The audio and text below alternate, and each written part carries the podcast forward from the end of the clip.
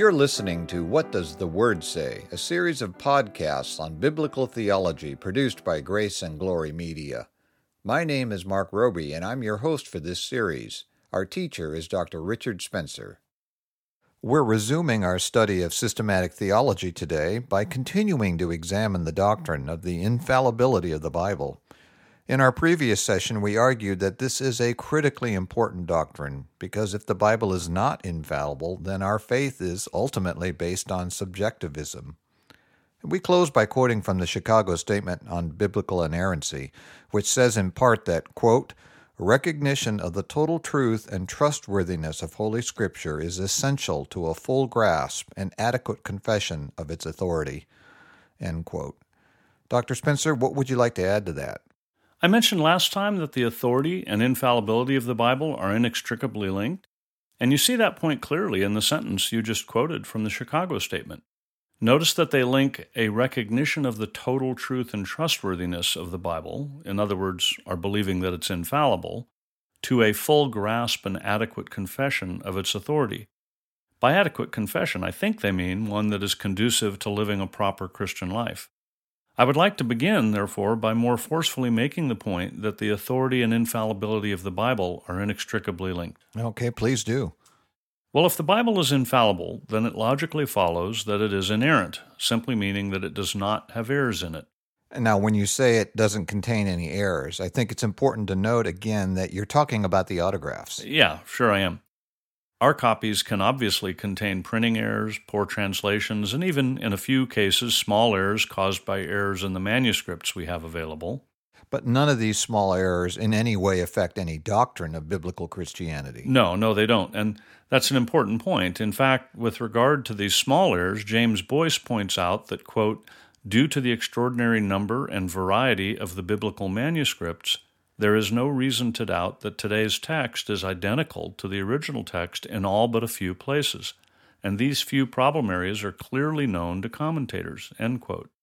Which agrees with what we said last time regarding the number and quality of our existing manuscripts. Okay, but I think we've gotten off topic just a bit. You said if the Bible is infallible, then it logically follows that it's going to be inerrant. What were you going to say next? I was going to say that the only alternative to the Bible being inerrant is that it does, in fact, contain errors. And if the Bible contained errors, it would logically follow that not everything in it would have authority, because not everything in it would be from God, from whom all authority comes. That would leave us with the horrible problem of deciding for ourselves which parts of the Bible have authority and which don't and you can easily guess what would happen. Yeah, I can think of a number of things. Uh, so can I, but let me give one concrete example to illustrate the seriousness of the problem. Suppose that a man named John was extremely unhappy in his marriage and was convinced that he had done everything possible on his end to work the problems out. Further, suppose that his wife had not committed adultery, their problems were just relational. What do you think he would decide about Jesus' statement in Matthew 5, verse 32? Where he says, quote, I tell you that anyone who divorces his wife, except for marital unfaithfulness, causes her to become an adulteress, end quote, which implies that divorcing a wife for any reason other than adultery is sin. Do you think John would conclude that he can't divorce his wife? Or would he conclude that statement was some kind of error? Yeah, I'm pretty sure he would conclude that Jesus didn't really say that. I think you're right. In, in other words, he might say that the Bible has authority to govern his life, but he would then completely eviscerate that authority by concluding that anything in the Bible that opposes his own view is in error. That would be the natural, sinful human tendency. Uh, yeah, in other words, if the entire Bible was not the authoritative Word of God, then none of it would really have any authority because we would have to decide which parts have authority. And our natural sinful tendency would be to say that the parts we agree with have authority and the parts we don't agree with do not have authority. In other words, I am the ultimate authority. We see this all the time when people argue that you can be a Christian and divorce your spouse for irreconcilable differences, or be a Christian homosexual, or any number of other examples we could name.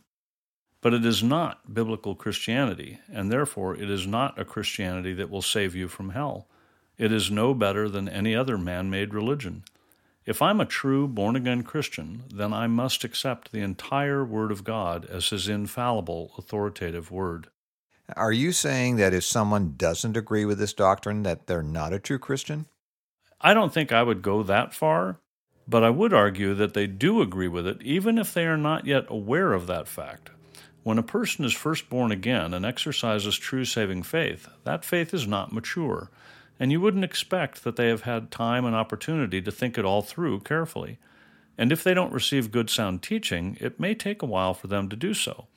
But when we believe something to be true, that necessarily requires that we have determined there is sufficient reason to accept it as true.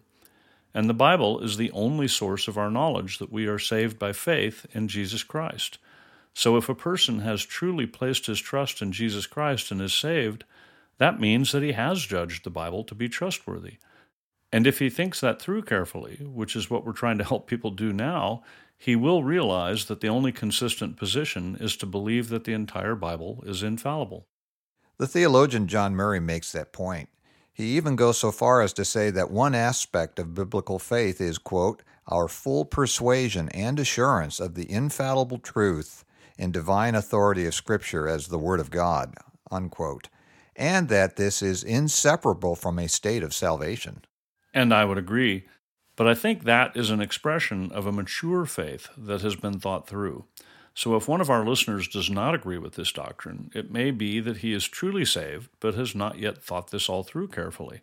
And if that's the case, I hope and pray that our discussion of this material will result in his giving the topic careful consideration because it is the clear teaching of the Bible itself that it is the infallible Word of God, as we will demonstrate in later sessions.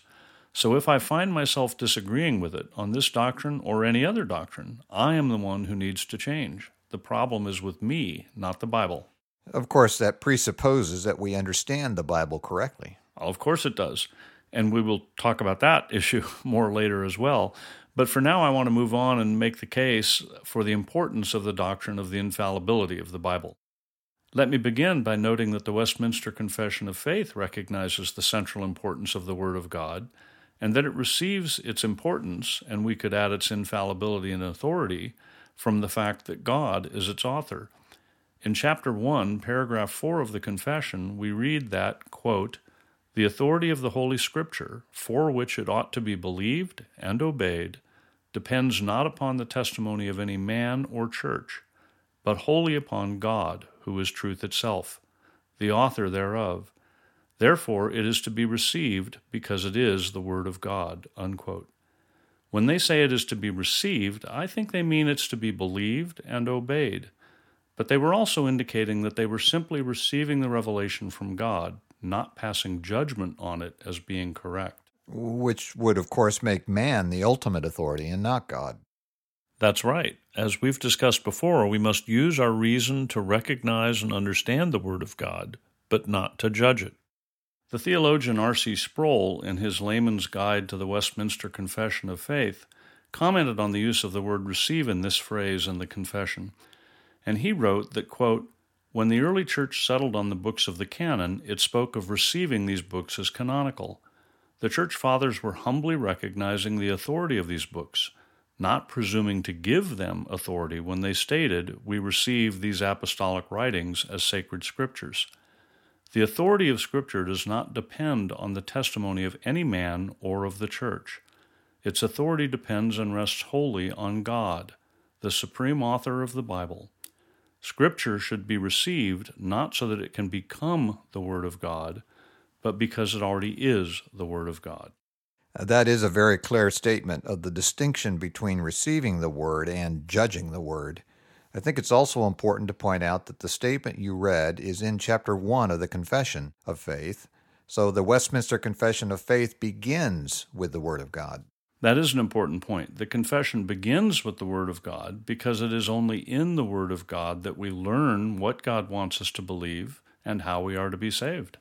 The Westminster Confession was also responding to the Roman Catholic Church that placed the traditions of the church on a par with Scripture. Yeah, that's true. The, Council of Trent was an ecumenical council of the Roman Catholic Church and was called in response to the Reformation, which most people mark as having begun with Martin Luther's nailing his 95 Theses to the Wittenberg church door on October 31, 1517. In the Council of Trent, the Roman Catholic Church officially decreed that it, quote, receives and venerates with an equal affection of piety and reverence all the books both of the Old and of the New Testament, as also the said traditions, unquote, which is referring to the traditions of the Church.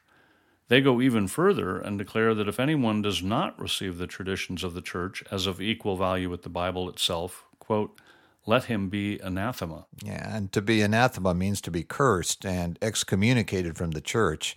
In other words, to be damned. That's right. The, the, Roman Catholic Church has never rescinded the decrees of that council. So if we do not accept the traditions of the church as of equal authority with Scripture, we are, according to the Roman Catholic Church, damned to hell.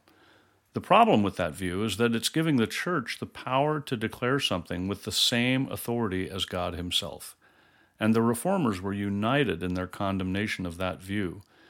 This issue of the absolute and sole authority of the Scripture has been called the formal cause of the Reformation, and it is voiced in the famous Latin phrase sola scriptura, which means Scripture alone. But the Reformers didn't simply throw away all the traditions of the Church. No, they did not. In fact, the Reformers embraced those traditions when they were consistent with the teachings of the Bible R.C. Sproul, in his book What is Reformed Theology, says that, quote, the Reformers embraced the doctrines articulated and formulated by the great ecumenical councils of church history, including the doctrine of the Trinity and of Christ's person and work formulated at the councils of Nicaea in 325 and Chalcedon in 451, end quote. The reformers were returning to the Word of God as the supreme authority and were testing everything according to it. And that reminds me of what we're told in Acts chapter 17.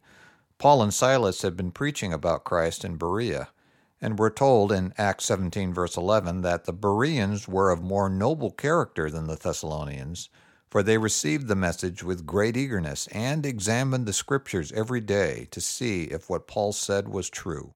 Yeah, that's a great passage to make this point. The Bereans were commended by God Himself for testing what the Apostle Paul told them by looking in the Word of God.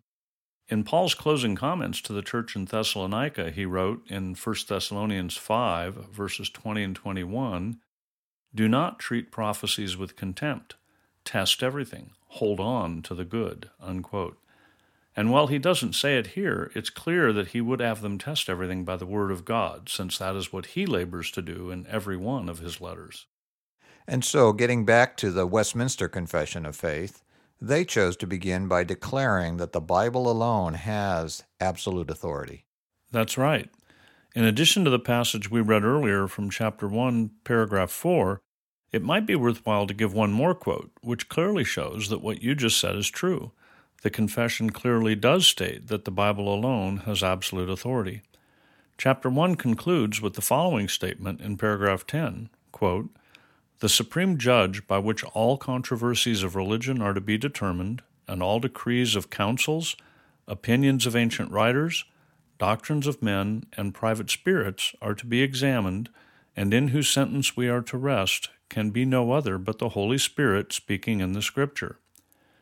When the confession says, in whose sentence we are to rest, it's using the word sentence in the sense of a judicial finding or a judgment. In other words, we are to use the Bible as the ultimate authority in judging everything, and we are to rest in its judgment. Well, I know that we're going to have more to say on this topic, but this seems like a good place to stop for today. I'd like to remind our listeners that they can email their questions and comments to whatdoesthewordsay.org.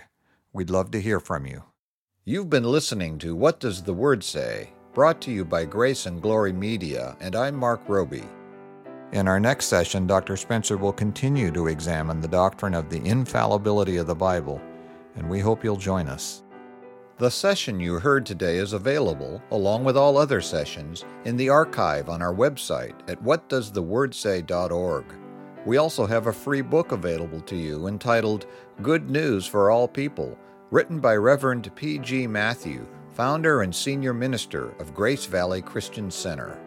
To request your free copy of this excellent summary on the biblical message of salvation, go to whatdoesthewordsay.org.